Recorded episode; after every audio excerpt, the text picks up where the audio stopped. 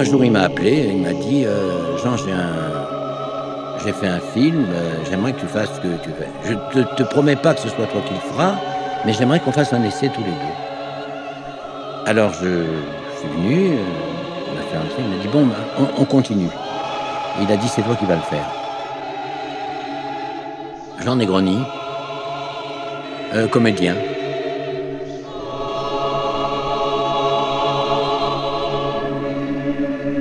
Moi, il m'a d'abord montré le film entier, comme toujours. Enfin, Chris, il m'a montré ce qu'il avait fait. Et là-dessus, il m'a dit, bon, on va mettre le, commentaire.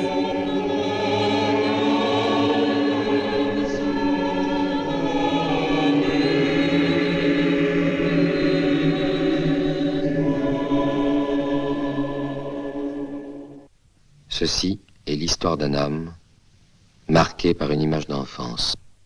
Vous savez, c'était l'époque où on, essayait de ne pas. Il y, avait, deux courants. Il y avait Gérard Philippe, qui modulait extraordinairement, qui au contraire, quatre juments, Morel et mille, Et puis il y avait le côté euh, recto-tono. C'était ta ta ta ta ta ta ta ta ta. Alors moi, je, je savais le faire, mais euh, Chris, euh, pour le, la jeter, voulait au contraire quelqu'un de qu'en arrière-plan, il y a comme une émotion, une émotion contenue, mais une émotion derrière. De ce dimanche, l'enfant dont nous racontons l'histoire devait revoir longtemps le soleil fixe, le décor planté au bout de la jetée, et un visage de femme. Et il me reprenait sur le ton, mais il ne me reprenait pas sur le... Il ne me reprenait pas comment sur l'affectivité.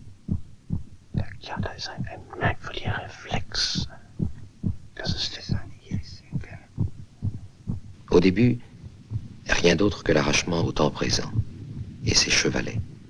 Et je me souviens très bien de ce travail. On recommence. J'étais emballé quand j'ai vu, quand j'ai vu le film. C'est étonnant, ce, film où il y a, je crois, il y a une prise de, en mouvement, une seule. Hein. tout est en, photo fixe. C'est très beau. On enregistrait et puis l'écoutait en même temps ben, pour voir si c'était ce qu'il voulait. Parce qu'il était extraordinairement méticuleux je veux que ça soit un souffle, etc. Il était à côté de moi, il me reprenait. Non, non, c'est trop fort, il faut la voix beaucoup plus, plus et beaucoup plus neutre, etc. La surface de Paris, et sans doute de la plus grande partie du monde, était inhabitable, pourrie par la radioactivité. On resitue simplement la jetée. Euh, Apocalypse, Troisième Guerre mondiale. Les vainqueurs montaient la garde sur un empire de rats. Je suis euh, Luc Lagier, rédacteur en chef de Court Circule Magazine, euh, magazine du court-métrage d'Arte. Les prisonniers étaient soumis à des expériences qui semblaient fort préoccuper ceux qui s'y livraient. La surface de la Terre est dévastée et donc les, rares survivants qui sont assimilés à des rats sont sous terre et ils n'ont aucune possibilité d'aller à la surface. Et on a fait le commentaire après, à part, mais on l'a fait plusieurs fois, c'est-à-dire qu'on l'a fait avec l'image pour d'abord le, le, caler, pour que ça soit monté exactement. Ensuite, on a fait une version euh, tout à fait libre. Ah, mais c'était un, c'était un, un extraordinaire travailleur. Au début, rien d'autre que l'arrachement au temps présent et ses chevalets. On recommence. J'avais une voix qui était particulièrement euh, phonogénique. J'avais la voix plus grave que je ne l'ai maintenant. Pas du tout, il n'y avait pas d'aspérité. Enfin, c'était une voix euh, à la fois grave et claire. C'était pas une voix grave, lourde. C'est une voix légère. Voilà, j'avais une voix grave et légère. Est-ce le même jour? Il ne sait plus. Ils vont faire comme cela une infinité de promenades semblables où se creusera entre eux une confiance muette, une confiance à l'état pur, sans souvenir, sans projet. Et donc le personnage principal, qui est doué d'images mentales assez fortes, va avoir un pouvoir qui va être de visionner des images fixes et de se réintégrer dans ces images.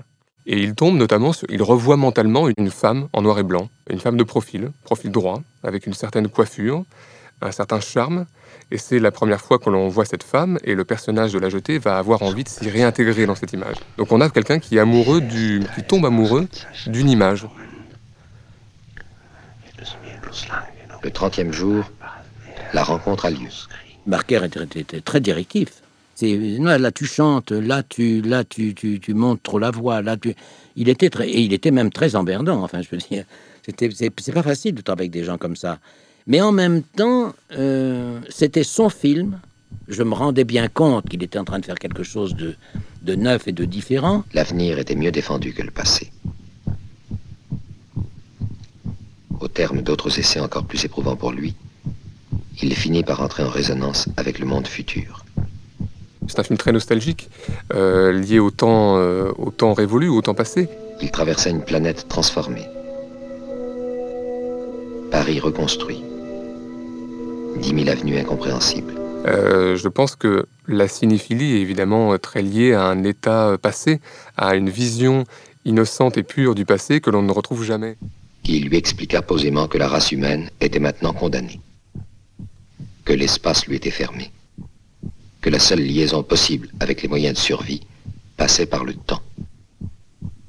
Un trou dans le temps, et peut-être y ferait-on passer des vivres, des médicaments, des sources d'énergie. Il fallait que le son et l'image soient très cohérents.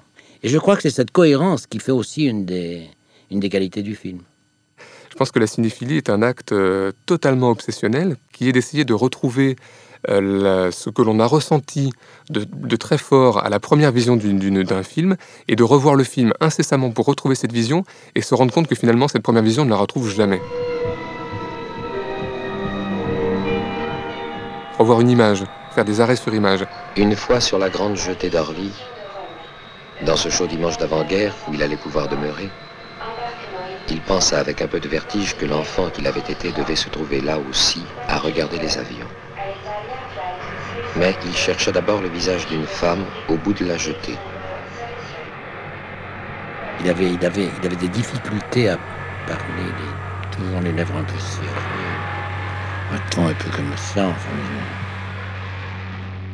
c'est un, c'est vraiment un aristocrate de la pensée. Je veux dire, c'est,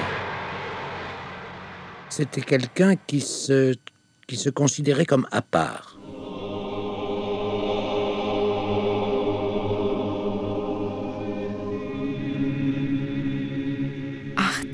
Radio.